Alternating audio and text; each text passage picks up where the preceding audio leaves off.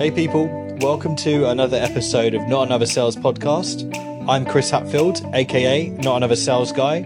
I'm a sales coach and consultant who works with coaches, business owners, and people in the world of sales who want to become more comfortable and confident in selling in their own natural human way.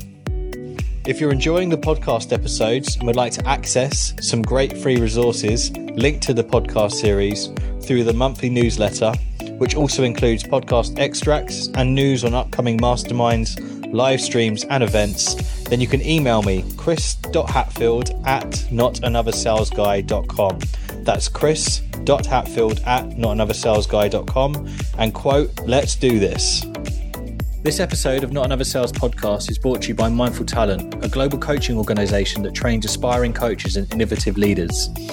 Their programs, The Trusted Coach and The Trusted Leader, are founded on the principles of mindfulness and developed in alignment with contemporary neuroscience, offering a globally recognized coaching qualification that is accredited by the Association for Coaching. Their online blended learning program has qualified hundreds of participants around the world, helping them to gain an edge in life and in business by increasing their emotional and social intelligence and their ability to connect with others. If you're interested in training with this incredible organization, which I would highly recommend, then you can visit their website and use my personalized URL code to gain 10% off any of their programs. www.mindfultalent.coach. That's www.mindfultalent.coach and reference my code not another sales. And now, on with the episode. In today's episode, I'm joined by Colleen Francis named in LinkedIn's top voices of 2018, award winning sales strategist, and best selling author. And Colleen and I are going to be talking all about the psychology of selling, how your perspective of sales will impact your outcome. We're going to start by talking about what are some of the limiting beliefs that can impact us in the world of sales. What are the reasons why some people don't see themselves as natural sellers? And what's important to focus on when it comes to the mindset Along with this, how we can start replacing those limiting beliefs with limitless ones. So sit back, grab a pen and pad, and enjoy. Colleen, welcome. How are you? I am doing great. Thank you for having me. You're very welcome. Thanks for joining me on another episode of Not Another Sales Podcast. Excited to be here. Great. And Colleen, for people tuning in who aren't too familiar with, with who you are, it'd be great to give them a bit of an insight and overview to start off with, really. Sure. Uh, you know, my my my current incarnation is me as a sales consultant, sales expert, thought leader, um, and I've been um, in this role really for oh 19 years now. Um, and I started consulting. My company is EngageSelling.com after a long career in direct sales myself. So I came out of the business to business selling environment, mostly in technology, selling information management systems, databases to large highly regulated companies, large complex sale um, kind of stuff, which I love to do. And uh, found a real op- great opportunity a number of years ago to start consulting with companies to help them navigate this uh, complex sales environment. Mm, great, and uh, you know, I'd love to explore a bit more about that later on. Really, with sure. what you've learned along the way. But one of the things I wanted to, when we started speaking, Colleen, and um, that's been on my mind, I suppose, in the last few weeks and well months, really, is I often get asked, and the people I work with, and, and, you might have come across this as well, in that a lot of people, maybe not necessarily in direct world of sales, but small business owners and more and more people starting their own thing these days, is that they're very passionate about what they do. They know their product and their solution, but they feel a bit apprehensive about coming across as too salesy, or they they aren't yeah. don't see themselves as this classic cliche of I'm not a natural born salesperson. Sure. And I think within the psychology of selling, there's a there's a lot to be said around what that actually looks like. So, first of all, what do you think are some of the reasons people don't see themselves as natural sellers or feel they can't sell in their own way? Well, I think there's two reasons um, in the context that you've provided. One, most people don't start businesses because they love to sell and they're looking for a, a, business to say, hey, what can I sell? They start a business because they're passionate about their expertise or the intervention or the product or the service that they're going to sell. So they don't see the sales aspect of it. They just are looking forward to delivering the solution to the client. Um, I think, too, people see it still as that old fashioned, I'm going to waste someone's time push a product on them that they may or may not want or that they don't know about. Um, and because you know what, we all have, even people like me who've been around great salespeople my whole life, we've all been in that situation where we have that negative sales experience. And unfortunately, we as humans tend to generalize from that specific negative. So we have one bad experience with a salesperson um, we make a bad purchase or we get a bad taste in our mouth and we think, oh, that's what all sales is. It really mm-hmm. stands mm. out in our mind. The funny thing is, is when we have a great sales experience, when you go into a store and buy something and feel really good about the experience, when you buy a house, piece of jewelry, um, new technology equipment for your house, you actually don't really feel like you're being sold. And so you don't even equate it to a sales process. So it's unfortunate because we don't say, "Oh my gosh, that was such a great sales experience. That sales guy was so perfect. I love him. Yeah. He made a great, you know, built a great relationship with me." You say, "I did a good job buying." so, so as salespeople, we don't get credit for when we're doing a really excellent job. We only get the negative for when we do a terrible job. So, I mean, all joking aside, it is for a non-professional salesperson it is really hard to spot and dissect what a good sales process looks like so we don't have a lot of examples of them so we don't know what we're trying to emulate and the mindset that we need to be going into our businesses with is i have a solution or a service or a product whatever you want to call it that is going to leave people better off after doing business with me i deliver great value that is either going to solve a problem for them or create a gain, give them some greatness, and they will be in a better position after doing business with me than they were before. And when you have that kind of attitude going in, it doesn't feel like selling, it just feels like helping.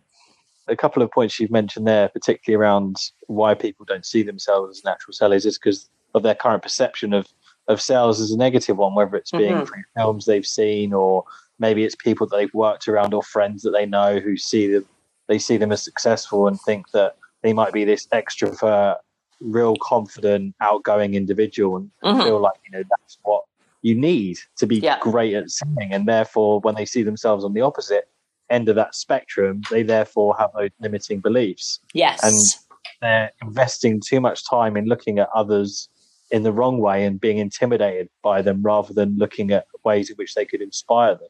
yeah. Absolutely.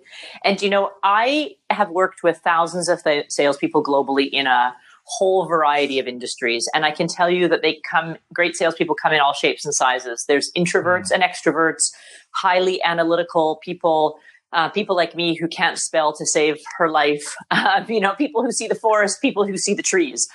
Um, the one thing they do have in common, though, is this overwhelming belief that they deliver value to their marketplace. So they believe in the products and services that they're selling. That's critical.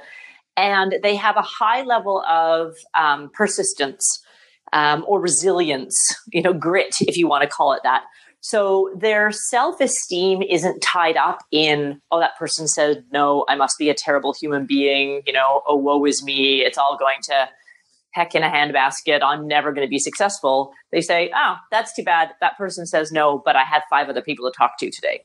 So mm-hmm. their self esteem is not um, made or lost on a win or a loss. It's based on who they are and the value they know they can provide to the marketplace. And that's really critical because it helps them follow up and it helps them pick themselves up when they do get a no or they do have a bad day or a bad week. Mm.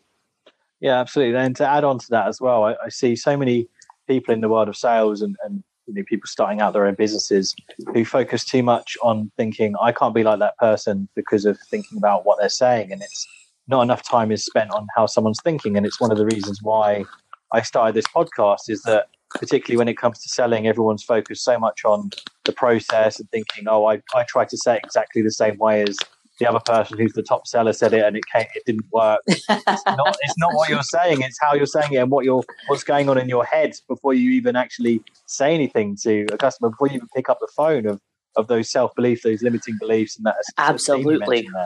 Yeah, absolutely. The the stories that we tell ourselves are the most powerful stories of them all, and um, I've come to learn two really important mindsets uh, that are critical in sales One is that we have to generalize from a specific positive, not a specific negative. So we're all going to lose business.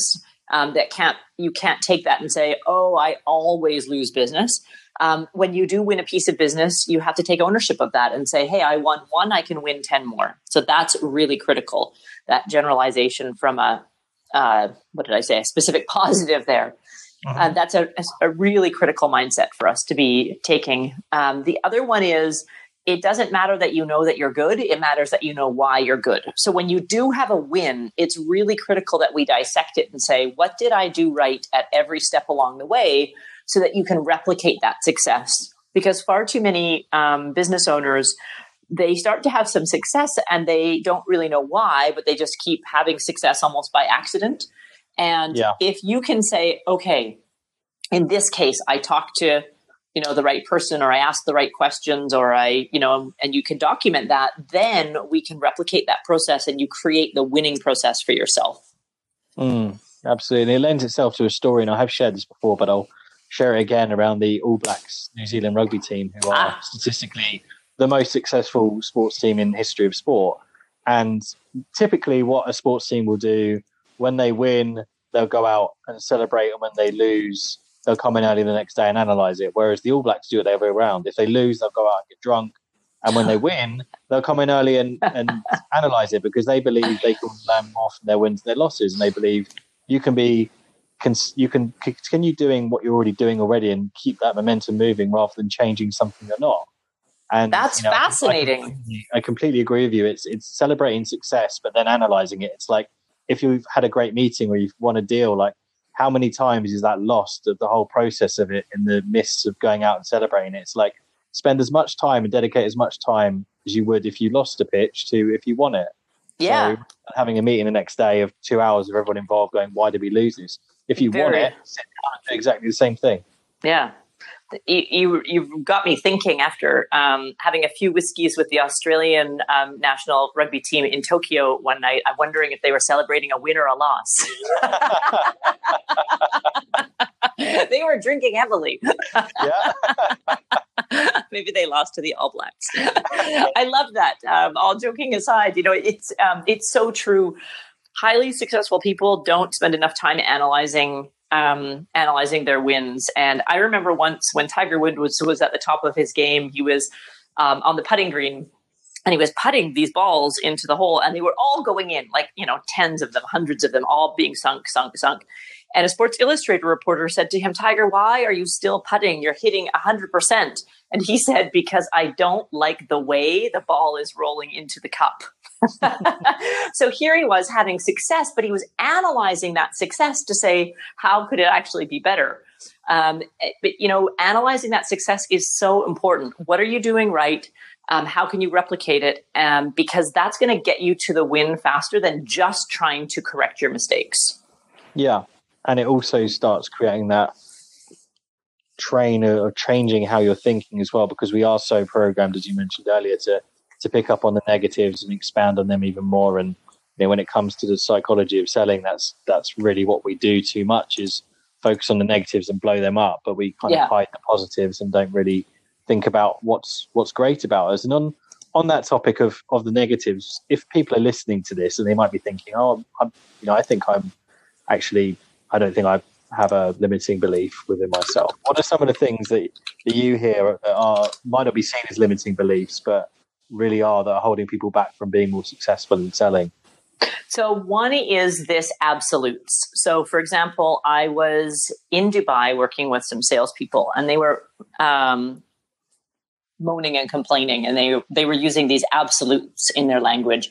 All our clients are price sensitive. All our clients want a deal. All our business is being lost to the competition because of price. All you know, we always and finally, I stopped them and I said, Well, tell me, how are your results this year? Are you ahead or behind of last year? And he said, Oh, no, we're ahead of last year and ahead of plan.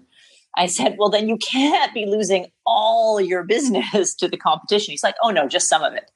But that negative mindset then becomes very damaging because you walk into the next sale with the customer. And if you're saying all our customers want a price discount, then you're going to either do things to bring that on, you'll use language unintentionally you know, you'll say things like, this is more expensive or there's an increase in price, or you'll be less confident.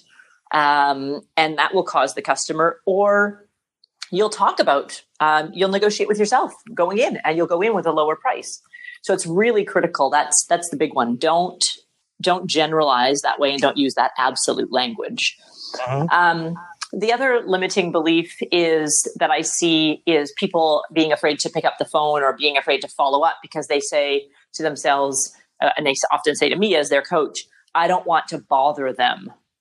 Um, and if people really believe that they have value to share and that someone is going to be better off as a result of doing business with them, then it's not a bother, right? Um, following up is following up. And so if you if you think you're bothering people, then you just won't call them. If you think you're delivering value, then you'll set up a time for the next call. When you're on the phone and they say, call me back in a week, you set an appointment up. And so you provide positive assertiveness in the sales cycle.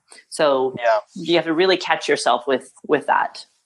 Yeah, um, and I um, think, I think on your first point there as well, with um, being careful of those limiting beliefs, is sometimes they can fall into our language or even at the end of our questions when we're asking is we can turn open questions into closed ones when we're actually asking people that we, we drop these things in around price around reasons giving the customer almost a reason to doubt us yeah rather absolutely. than, rather than just asking a question. We'll ask a question and we'll give a, a an option a route to go down like for example or is it too expensive or are you not sure yet? And then they'll start thinking well i was but you're not really making me feel that confident because you just said that so maybe i shouldn't be yeah that word is a real is really damaging you know i was um of all things i was shopping for makeup brushes a number of years ago and i remember really liking one set and the woman said to me well these ones are more expensive than the others and it was just her choice of language now I got to be frank with you. We were talking about $35 versus $29 or something like that. I mean, it was a minuscule amount. So I remember thinking, man, if she thinks those are expensive, you know, wait. but um, but I, I noted the choice of language uh, because she thought they were expensive. She assumed I thought they would be expensive, and so she yeah. used that language, um, inadvertently wanting to drive, you know, driving me down to the cheaper quote unquote products. So you have to be careful about that because you are not your customer. And this is mm. another self limiting belief it is true that the way we buy and the way we sell are intrinsically linked. So this, I'm not going to make a judgment call here, but some people are, let's just say buyers and some people are shoppers. Some people go and they say, I need a new pair of jeans and they go in, they buy whatever's on the rack and they leave. And some people go to 18 stores and see if they're getting a deal and drive across town to save $5 and then go to Amazon to save another $2 and wait two weeks, right? And eat, there's no right or wrong here. It's just the way we're wired the key is is we can't assume that our customers buy the way we do. And it's especially damaging if you are that shopper if you are that person who is always looking for a deal and you're selling in a marketplace where you're trying to communicate value and you're selling a higher price product or a specialty product or a premium product um, you've got to dig in a little bit more and remind yourself that your customers will make different decisions than you might. And that can be challenging. But if you don't have that supportive belief system, um, it can be hard for you to sell those premium products. Yeah, absolutely. And I can relate to that completely. When I first started my career in sales, I was doing door to door sales, um, knock 100 doors a day, residential, loft and cavity walls, solar panels. And in my head, Ooh. when I first started, I was like, no one's going to want to like i wouldn't want to sign up if someone knocked on my door and wanted to come in my house and go in my loft. Like why would anybody do that? And because of that a limiting belief i got nowhere. Whereas actually thinking okay i might not want to but there are people out there and the only way i'm going to be able to, to, to do that is to build that trust and that rapport with them and show them as you mentioned earlier that i'm not bothering them. I'm providing value here something that's going to help them save money yeah. and is something that's cost efficient. So i need to switch my mindset of how i look at it yeah, you know, because I, I could take that example and say, I might not want those solar panels on my roof because I think they're ugly me personally as a human being, mm-hmm. right? But that doesn't prevent me from believing that they add value. Some people want them because it saves them a lot of money. Some mm-hmm. people want them because they really feel strongly about the environment. Some people want them because they want to, you know, get off the grid. yeah. and not pay taxes to the man. You know, there's all sorts of other reasons. And that's exactly what you need to do. If you are looking at something that you're selling and saying, man, I would never pay well, I would never pay, you know, a thousand dollars for an iPhone, but say you're selling iPhones um, then you say, well, what kinds of people do? People, you know, people might want to pay a thousand dollars for the prestige or for the innovation or for the great camera or for the fact that they're buying something that they can FaceTime their grandchildren with when they're traveling all over the world. Um, and it's really critical. And the way you do that is by talking to your existing customers and other people in the business to find out what others value about your product. I think the fastest way to change your mindset um, around the fear of selling is to talk to customers and just ask them, what do you value about our product? How has it changed your business? How has it changed your life? How have you saved money? How have you made money? You know, whatever question, but get them to detail to you why they do business with you and how they feel about that. And then that is the value that you can start to own yourself and feel confident in when you're delivering it. Mm, that's such such a such a good point there, and I think you know, you, you, mentioned there a couple of things around what's important to focus on instead of these limiting beliefs. And one thing you mentioned earlier that's a limiting belief people is thinking, I don't want to bother people. And I have this come up quite often um, within my role and the people that I work with. And as you've said, it's it's getting that mindset of first of all that self belief of knowing that you can add value and help someone, but also rather than thinking, oh, I have to try and sell to this person, is I just need to give them the opportunity to buy. And I use the analogy, it's a bit like when you go into a restaurant, and what happens when you go into a restaurant is someone will come up to you and offer some menus. How many people is it for? Great, come and sit down.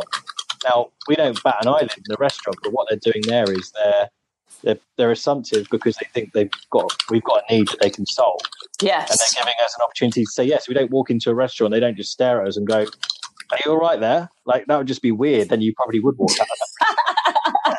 yes. So, so thinking the other way around, it's almost if I believe in what I'm selling, whether that's my own product as a small business or if I'm working for an organization, and like you said, seeing the value in it, and I have understood their needs and have a clear idea, then it's almost a disservice to not give them the opportunity to say yes and to to be able to purchase my products and service. It's I'm absolutely I'm having giving them a negative experience if I don't, and therefore they're going to be worse off without me.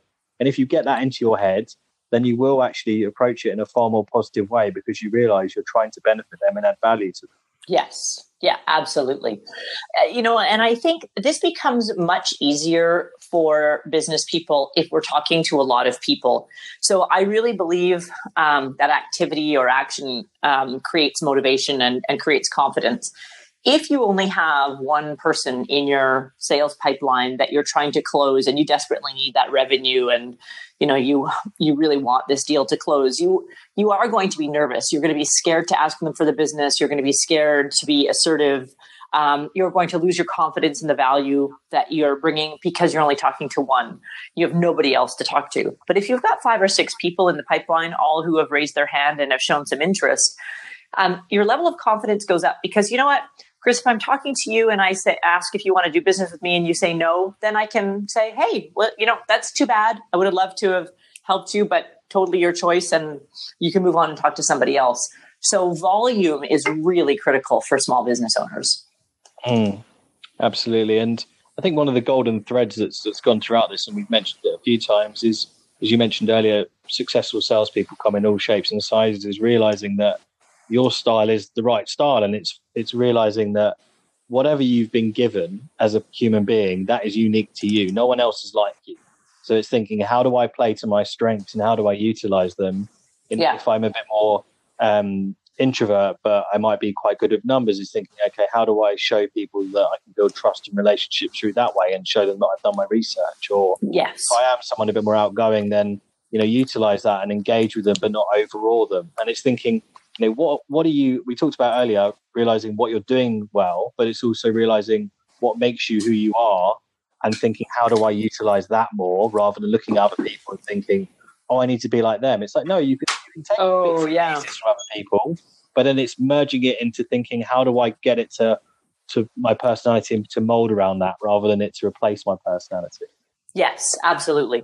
Because you can't you can't build authentic relationships with people if you're not being authentic yourself. Everyone can see it, right? Your voice changes, your body language changes, um, and you won't be successful. So it is really critical that yes, you learn from others and take um, some ideas from what they're doing, but you have to make it your own. Yeah, definitely. And some of the things we've mentioned here, Gillian, what was, out of curiosity, some of the challenges that you first faced when you stepped into the to the world of selling, or any limiting beliefs that you had? Well, a few. Uh, you know, when I first graduated from university and started selling, my first limiting belief was why would any of these business owners who were all older than me listen to me? You know, I was 20, whatever. How old are you when you graduate? 21, 23, you know? so I had some limiting beliefs around uh, my age and experience. And um, I was fortunate to have a mentor in the business who really showed me that nobody cares how smart you are. Your job is not to go in there and wow them with your understanding, your knowledge. Your your um, job is to go in there and start a conversation and keep that conversation going, and you do that with questions. So he taught me really early on that people love to talk about themselves, and that the best way to make someone feel good about them and you in the sales process is to just ask a ton of questions. So I got through that fear of, oh my goodness, I know nothing about this industry. I know nothing about this business. I'm 20, 30, 40 years younger than most of my prospects by just going in and asking questions. And frankly, it was great advice because it took me from that career, even as I, you know, got older, but I moved into different industries, it was the same advice just ask questions. So that was a big one for me. Yeah, um, and I think on that topic as well, I, I talked about this every day as um, someone shared on LinkedIn. The woman Jackie Hermes talked about that she'd had people message her saying, "Oh, you, you know, who are you to tell us about this? You know, you're not. You've only been doing this X amount of time." And it's thinking, well, you know, the the advantages of coming into the industry and, and not having that aging experience is you come in with a fresh set of eyes and in the last five or ten years, we've seen so many businesses start and disrupt the industry because yeah. people have come and gone in and gone. Actually, do you know what? This should be a better way of doing this, and we're going to do it. Yeah, absolutely. And when I started consulting, um, you know, I started consulting with companies that I knew really well, industries that I knew really well, technology, so that was fine. But as I did move and get inquiries into other industries, I my my limiting belief there was, what the heck do I know about corporate banking or about agriculture or about oil and gas? And very quickly, I was able to shift that to say, you know what? The reason they need me is I don't know anything about their business. I'm the process expert, not the content expert, and they can benefit from learning what other industries are doing, not just replicating what every oil and gas company is doing. And so it became a huge benefit for me, but I had to turn that limiting belief around quickly. Mm, definitely. Definitely. And what do you think you've throughout your, your whole career now coming up to present day, what do you think you've learned most about yourself so far? Um, what have I learned most about myself? I think I would say that I'm incredibly resilient. Um, and to, to be a small business owner, you have to be resilient. And what I mean by that is when I when I have a bad month, bad year, bad quarter, you know, sometimes you just do. When you lose your biggest customer, I can look inside and say, okay, let's replace it or let's find it. I don't wallow and think that it's over and oh, what was me and I'm going to be bankrupt. I can I can sell. Um, and I can pick up the phone and build relationships and find new business pretty quickly. And I think everybody can too. I've coached lots of small business owners who have that in them, but they've got to get rid of the self limiting belief that says, ah, oh, it's over. I lost a piece of business. My life is over. It's crumbling around me. And just say, ha, well, that sucks. you know, go out and have yeah. a drink like the All Blacks, come back to work the next day and pick up the phone. yeah. so I have a very short memory that way. It's very good yeah, definitely. definitely. Every day feels like the first day. Yeah. Somebody, you know, I need to look up this quote because um, a very successful quarterback, I don't, it wasn't Tom Brady, but it was someone else in the NFL said that one of the hallmarks of, uh, of a great quarterback is a short memory because you know when you throw a pass and your wide receiver, a perfect pass and the wide receiver drops it you can't say oh that guy's you know, an idiot. I'm never throwing him the ball again. yeah. And so it's the same with us. We have to do the same um, things for ourselves. Absolutely. I, I like that quite. I'm going to look it up myself. Yeah. Well. I keep forgetting to look it up. I use it a lot though. Yeah. And um, other than what we've talked about today, today, Colleen, any other tips that you would want to share with people listening to this who are in the world of sales who have got their own sort of side hustle or business and growing that? Um, well, I think two things. Um, one, you've got to remember that one is a dangerous number. So volume is really critical. Get out there and talk to as many people as possible. Um, because that activity, that motion, that action is really going to motivate you um, and inspire you to want to keep going. So it also builds a huge amount of confidence, especially if you're just starting out, or as you say, you've got a bit of a side hustle and you're trying to make it your full time hustle. Um, you need to know that you're not going to win them all. And the more people you're talking to, the better business you're going to build. So it helps to build that confidence and that resilience. Mm-hmm. Great. Well, thank you so much for your time today, Colleen. It's been a real pleasure speaking to you. Oh, been a lot of fun. Thank you for having me. You're very welcome. And for the listeners that want to tune in to, to you and your business, how can they find you on the various platforms? Uh, I am so easy to find. so you can find me on my website, engageselling.com. Um, and then on all the social media channels, I've got, uh, you know, YouTube, LinkedIn, Facebook, Twitter. Um, I'm available at Colleen Francis at, on all of those sites as well. And I'm happy to have you uh, join into my communities. Perfect. Well, thank you again, Colleen. It's been a real pleasure. My pleasure. Thank you for having me. You're welcome. And for the listeners, thanks for tuning into another episode of Not Another Sales Podcast. Hey, people. Thanks for listening to another episode of Not Another Sales Podcast. If you want to stay up to date with the latest episodes and posts, you can find me on Instagram, Not Another Sales Guy, underscore in each of those words. You can also find the podcast on all major platforms by typing Not Another Sales Podcast. And also, if you want to connect with me on LinkedIn, I go by the name of Chris Hatfield. So thanks again and stay tuned for another episode.